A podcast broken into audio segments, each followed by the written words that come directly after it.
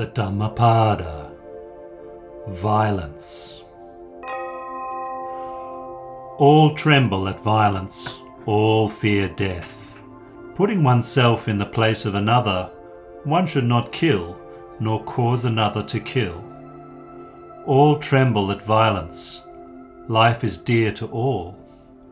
Putting oneself in the place of another, one should not kill, nor cause another to kill. One who, while himself seeking happiness, oppresses with violence other beings who also desire happiness, will not attain happiness hereafter. One who, while himself seeking happiness, does not oppress with violence other beings who also desire happiness, will find happiness hereafter. Speak not harshly to anyone, for those thus spoken to might retort. Indeed, angry speech hurts, and retaliation may overtake you. If, like a broken gong, you silence yourself, you have approached Nibbana, for vindictiveness is no longer in you. Just as a cowherd drives the cattle to pasture with a staff, so do old age and death drive the life force of beings from existence to existence. When the fool commits evil deeds, he does not realize their evil nature. The witless man is tormented by his own deeds, like one burnt by fire.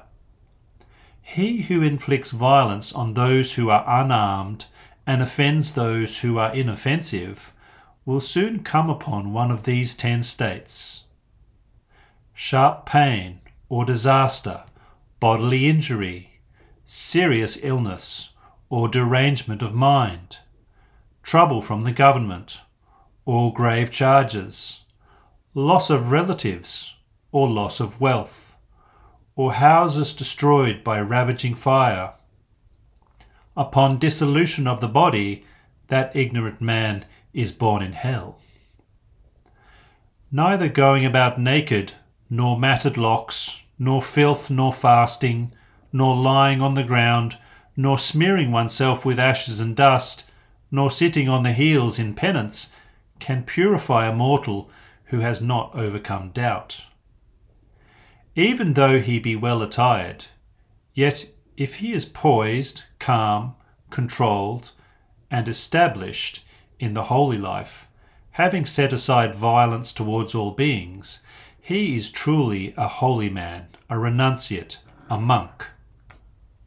Only rarely is there a man in this world who, restrained by modesty, avoids reproach, as a thoroughbred horse avoids the whip like a thoroughbred horse, touched by the whip, be strenuous, be filled with spiritual yearning, by faith and moral purity, by effort and meditation, by investigation of the truth, by being rich in knowledge and virtue, and by being mindful, destroy this unlimited suffering.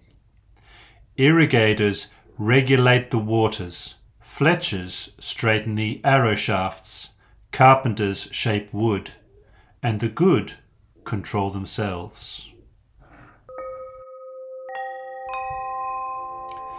This text has been translated by Acharya Buddharakkhita and is available on suttacentral.net.